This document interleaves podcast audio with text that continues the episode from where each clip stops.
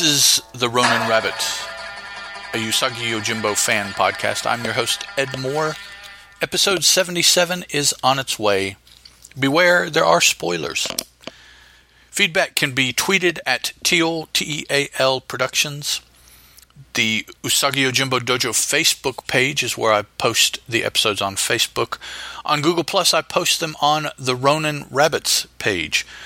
UsagiPodcast at gmail.com is the email, and bigtimenoise.com slash Ronin Rabbit is the website.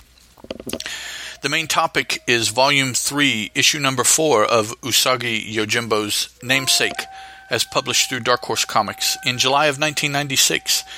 The story is entitled Bats, the Cat, and the Rabbit. Miyamoto Usagi, Chizu, the Return of the Komori Ninja, and The Return of the Neko Ninja are all our main characters.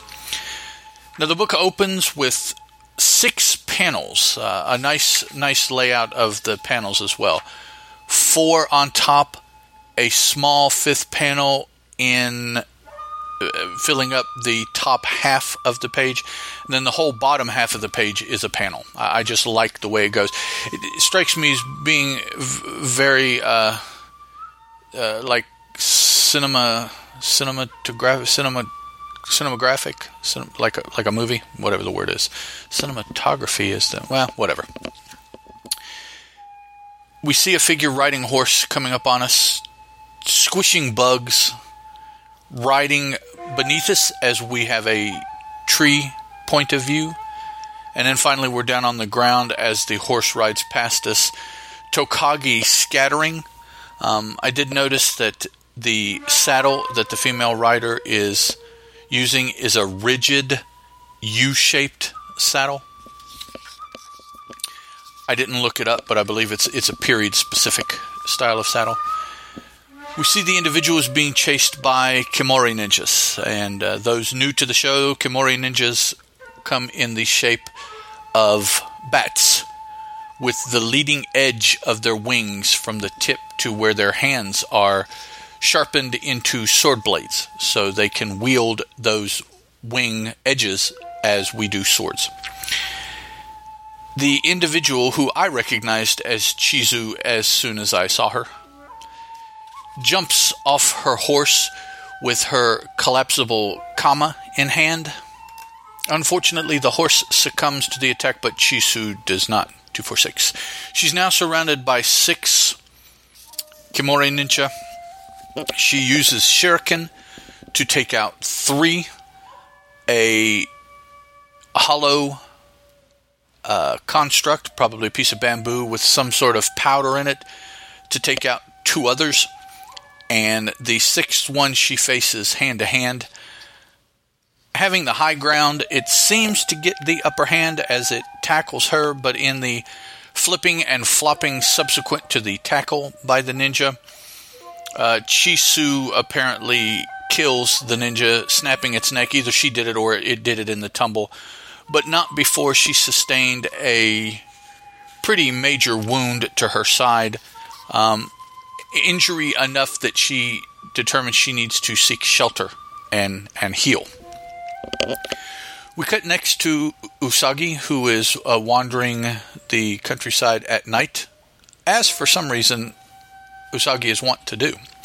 He comes upon an old temple, but he senses something as as he walks in.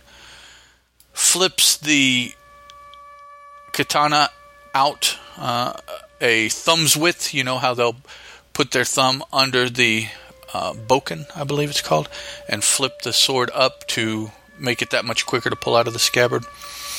Looks around and realizes the temple's empty. He says, I, I guess I'm just getting paranoid. Yawns, sets his sword in the corner there, and, and goes to the corner himself so that he cannot be attacked from the back. He's against the wall, he can see the entire temple. As he's sleeping, somebody yells from outside, and he goes to see who it is, and it's some more of the Komori ninja. Asking if he has seen a female ninja, uh, Kunoichi, indicates no, which is at this point true. He hasn't seen anyone. They investigate, go inside, look around because they don't trust him, and they tell him, uh, nothing here. We'll go on. Oh, by the way, there is a reward. So if you see or light a signal fire, and we'll bring you your reward. Yeah, like any of us would ever trust a Komori. He goes back to uh, his corner, and just as he's drifting off, something drips onto the floor, and he sees there's a small puddle, and the drip were blood, both of them. Looking up at what he figures would be the source, he sees on one of the big cross timbers uh, someone up there. He goes to the top and he sees that it's a woman who has lashed herself to the timber to keep from falling as she moved around in her sleep. He lowers her down and realizes that it is indeed Chizu, who we have not seen since Volume 2, Issue Number 3, according to Usagi. He helps uh, nurse her a little bit. In the process, he sees as he lowered down a, uh, a scroll case fell out of uh, out of her. Apparently, he just as he's helping her, he just picks it up and, and sticks it in his robe to give back to her later. But is tending to her, giving her water. She suddenly wakes up and attacks him, uh, again with the collapsible kama.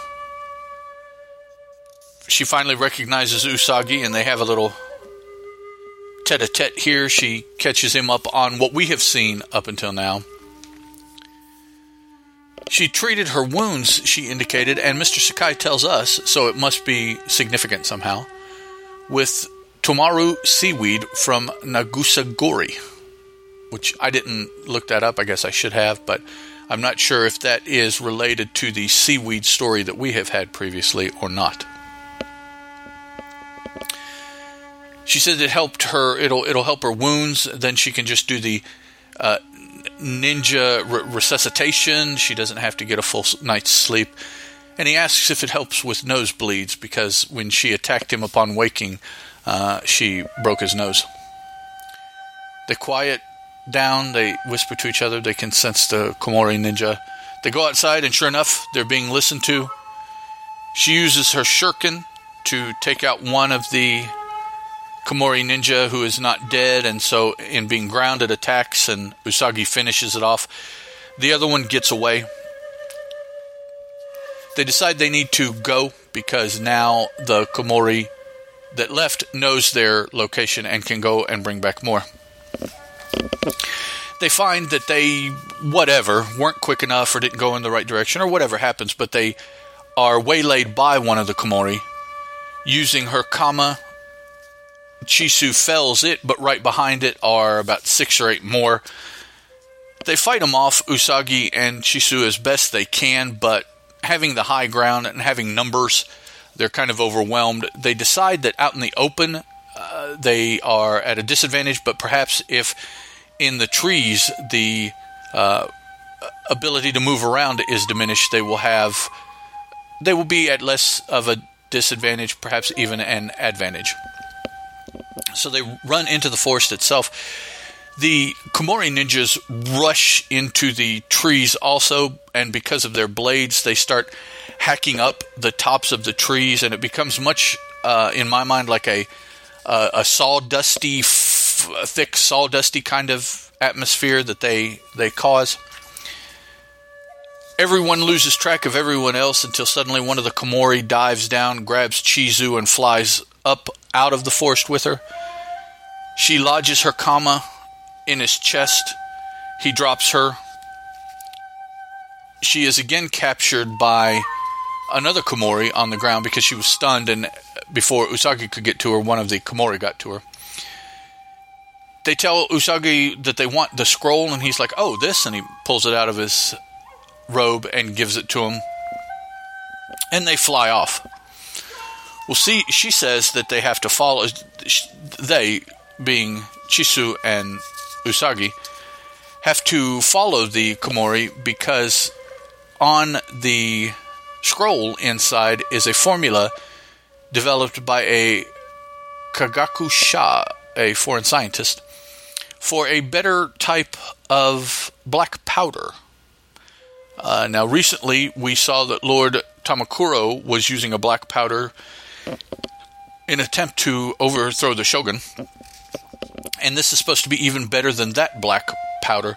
It was brought to the shores of Japan by the southern barbarians, who we're told are trading ships that arrive via Macau in the south of Japan. They travel north.